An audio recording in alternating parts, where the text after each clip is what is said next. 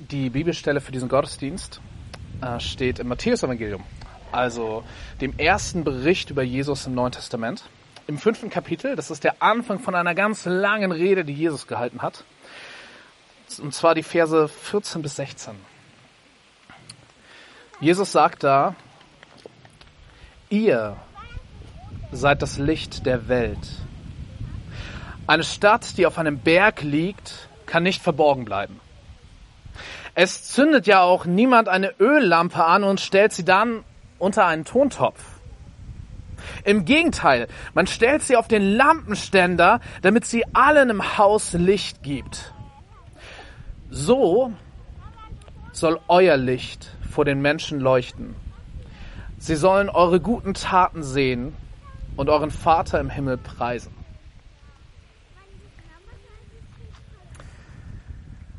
Jesus sagt zu seinen Jüngern damals, und das gilt auch für uns heute, wenn wir sagen, wir wollen mit Jesus leben, wir wollen Jesus nachfolgen.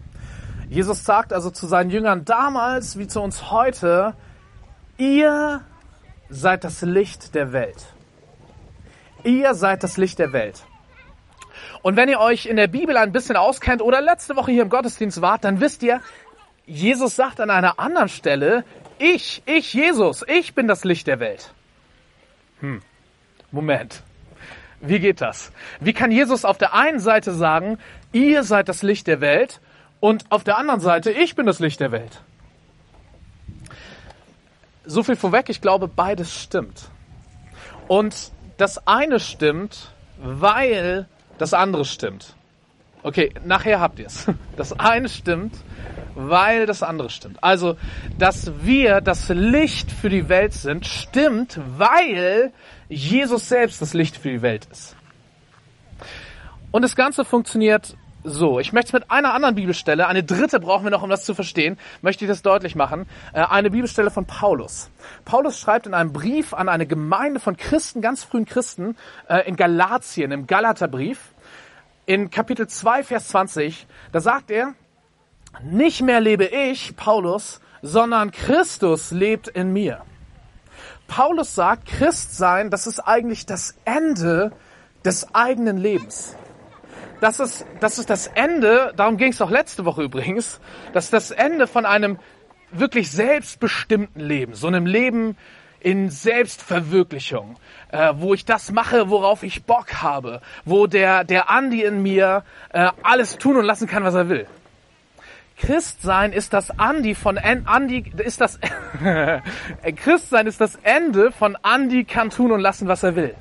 Von Paulus kann tun und lassen, was er will. Von Sibylle kann tun und lassen, was sie will. Oder Jennifer kann tun und lassen, was sie will. Christsein ist das Ende von ich kann tun und machen, was ich will. Nicht mehr lebe ich, so wie ich will, sagt Paulus, sondern Christus, also Jesus. Jesus lebt in mir. Nicht mehr ich bestimme, wo ich lang gehe, sondern Jesus bestimmt das. Darum ging es auch letzte Woche. Paulus sagt, Christsein heißt, da ist jetzt ein anderer in mir, in meinem Herzen, in meiner Kommandozentrale des Lebens, der sagt, wo es lang geht, nämlich Jesus. Und wenn Jesus das Licht der Welt ist und dieser Jesus in mir lebt, dann und insofern bin ich Licht für die Welt. Wenn Jesus das Licht der Welt ist und Jesus in dir lebt, in deinem Herzen ist, in deinem Leben regiert und wirkt und tut, was er will, dann bist du Licht für die Welt. Licht für die Welt, für deine Nachbarn, für deine Familienangehörigen, für deine Freunde, für deine Arbeitskollegen. Vielleicht gibt es auch Menschen, die du nicht so sehr magst oder die dich auch nicht so sehr mögen. Vielleicht Menschen, mit denen du im Konflikt bist. Wenn Jesus in dir lebt und Jesus das Licht der Welt ist, dann bist du auch Licht für diese Menschen. Und jetzt gibt es in dieser Stelle, wo Jesus sagt, ihr seid das Licht für die Welt, Etwas ganz, ganz Wichtiges. Etwas, wo wir ganz schnell geneigt sind, etwas zu verdrehen. Und auch in Predigten ganz schnell die Gefahr besteht, das zu verdrehen. Jesus sagt nämlich nicht, seid das Licht der Welt. Er benutzt kein Imperativ, keine Aufforderung, kein tu, mach, auf geht's, los, streng dich an. Jesus sagt, ihr seid. Die grammatische Form dafür ist indikativ. Nicht imperativ, sondern indikativ. Nicht tu, sondern du bist. Du bist Licht der Welt. Und jetzt denkst du vielleicht, aber ich kann doch ganz viel tun und ich soll doch auch bestimmt ganz viel tun. Das, ja, natürlich kannst du ganz viel tun und natürlich ist es gut, wenn du ganz viel tust, aber die tiefste Wahrheit, die tiefste Ebene dieser Wahrheit ist, du bist Licht für die Welt, nicht weil du irgendetwas tust, sondern weil Jesus in dir lebt, weil Jesus in deinem Herzen ist. Jetzt denkst du vielleicht, na gut, aber ich bin es doch, der Jesus in mein Herz eingeladen hat. Ja, und jetzt habe ich große Lust, mit dir einen Abend zu verbringen und dir mit Bibelstellen zu zeigen und im Gespräch darüber zu reden, dass selbst das, dass du Jesus in dein Herz lässt, etwas ist, was Gott in deinem Leben vollbringt, was Gott bewirkt. Gnade first, Gnade zuerst, Gottes Liebe zuerst. Es gibt eine Bibelstelle, da steht, wir lieben, weil Gott uns zuerst geliebt hat. Und ich glaube, das ist ein Prinzip, was wir hier erkennen. Ein Prinzip der Gnade Gottes, die immer zuerst kommt, die wir übertragen können. Also ich liebe, weil Gott mich zuerst geliebt hat. Ich helfe Menschen, weil Gott mir zuerst geholfen hat. Ich liebe, ich helfe, ich diene Menschen, weil Gott zuerst gedient hat. Ich lebe, weil Gott zuerst gelebt hat und mir Leben gegeben hat. Wir sind Licht. Das heißt, wir sind Licht. Das, was ich euch gerade erklärt habe, habe ich jahrelang in E-Mails geschrieben. Das ist meine persönliche Lichternetz-Theologie. Wir nennen als Gemeinde Lichternetz das WG-Netzwerk, was wir hier im Ostseeviertel haben. Also es gibt hier WGs in diesem Viertel, WGs von Christen, die ganz bewusst hier leben, weil sie Licht sein wollen, weil sie diesem Stadtteil, den Menschen, ihren Nachbarn dienen wollen, weil sie sehen wollen, wie Dinge, die nicht so gut laufen, besser werden, wie aus Dunkelheit Licht wird, wie aus Einsamkeit Gemeinschaft wird, wie aus Perspektivlosigkeit Hoffnung wird, wie aus Gottlosigkeit Gott vertrauen wird, wie aus einer Welt, die von Gott entfremdet ist, Reich Gottes wird. Lichternetz nennen wir das. Und die Lichternetz-Theologie sind genau die drei Bibelstellen, die ich euch gesagt habe.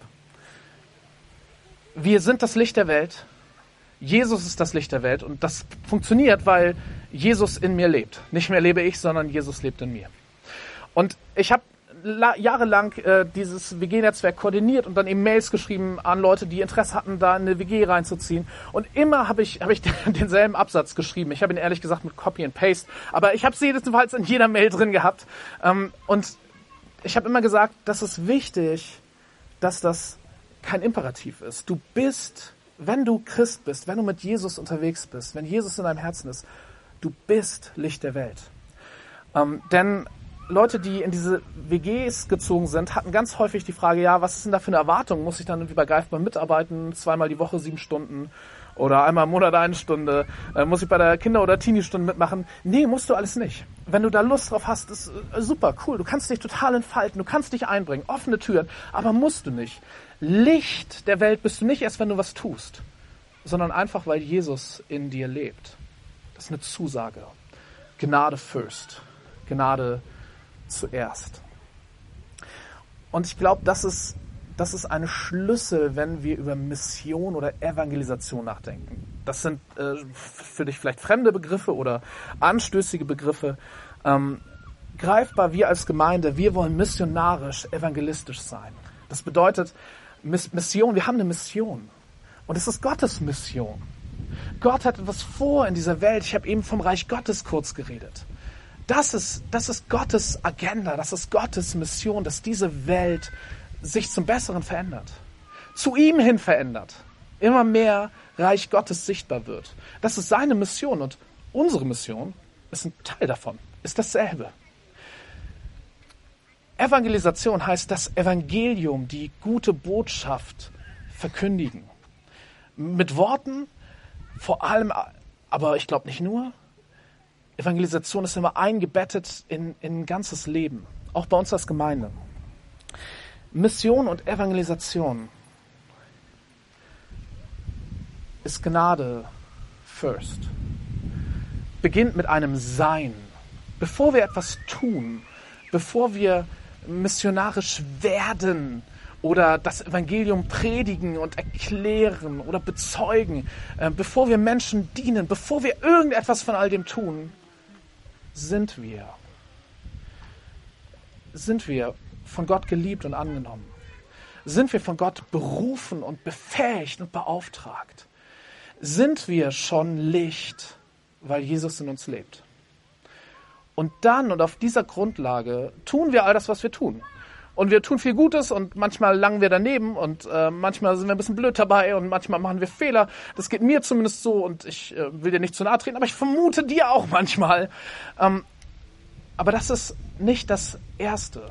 Das ist nicht das Wesentliche. Damit steht und fällt es nicht. Es steht und fällt damit, dass wir sind. Dass wir es sind. Und ich glaube, es ist wichtig, dass wir, bevor wir in so einem Hamsterrad von Aktivitäten, auch guten Aktivitäten oder missionarischen Aktivitäten kommen, bevor wir in so ein Hamsterrad des Tuns kommen, dass wir verstehen, wer wir sind. Nämlich kein Hamster in einem Hamsterrad, sondern geliebte Söhne und Töchter Gottes. Wir sind Licht der Welt. Ein Freund von mir, die meisten von euch kennen ihn auch, das ist der Dave, der hat mit seiner Frau Liz hier gewohnt bis vor ein paar Wochen und ist weggezogen. Der Dave ist auch ein Arbeitskollege von mir und wir beschäftigen uns viel mit diesem Thema Evangelisation. Also das Evangelium, die gute Botschaft von Jesus verkünden. Und der Dave sagt, wenn du länger als 3 Sekunden mit ihm über dieses Thema redest, unter Garantie folgendes Wort: Frohbotschaften. Er sagt, und ich glaube, er hat da einen wichtigen Punkt, Evangelisation, da kommen bei vielen, die das Wort kennen, irgendwie auch ganz viele negative Assoziationen hoch. Und ganz viele Missverständnisse. Und ein Missverständnis habe ich eben auch angesprochen, nämlich, dass es immer darum geht, was wir tun. Das wäre ein Missverständnis. Das ist nicht das Wichtigste, auch nicht bei Evangelisation. Und der Dave sagt, eigentlich vom Wort her, das, was in der Bibel da steht, im Griechischen und Hebräischen, das müssten wir eigentlich übersetzen mit Frohbotschaften. Denn Evangelisation, das ist das F, das ist im Griechischen ein Oi, das heißt gut, das ist was Gutes, das ist was Freudiges. Das Evangelium, was da drin steckt, ist eine Botschaft, aber nicht irgendeine Botschaft, das ist eine Freudenbotschaft. Das ist eine Botschaft zum Jubeln, zum befreit aufatmen und zum... Oh, als wir Weltmeister wurden, Fußball-Weltmeister wurden, da gab es, glaube ich, überall in diesem Land Autokorsos vor lauter Freude. Ich weiß nicht, wann du das letzte Mal ein Autokorso gemacht hast. Bei mir ist das lange, lange her. Vielleicht auf ein paar Hochzeiten. Das sind Momente der Freude. Da machen wir sogar ein Autokorso. Und Evangelium, die frohe Botschaft, ist eigentlich genau sowas. Es ist noch besser als ein WM-Titel. Schwer vorzustellen, aber es ist noch besser als ein WM-Titel. Das kommt aus Freude heraus. Und Freude ist jetzt ja auch nichts, was wir einfach produzieren und machen. Sondern Freude ist auch etwas, was vorher ist. So wie ich eben gesagt habe, dieses Sein ist vor dem Tun. Die Freude ist der Grund. Wenn wir Gott kennenlernen und wenn Gott sich uns zeigt und wenn das in unser Herz hineinfällt, was das bedeutet, dann entsteht in unserem Herzen Freude. Nicht, weil ich es mache, nicht, weil ich es produziere. Einfach, weil mir das aufgeht, offenbart wird. Ich berührt werde von Gottes Liebe. Und da ist dann diese Freude.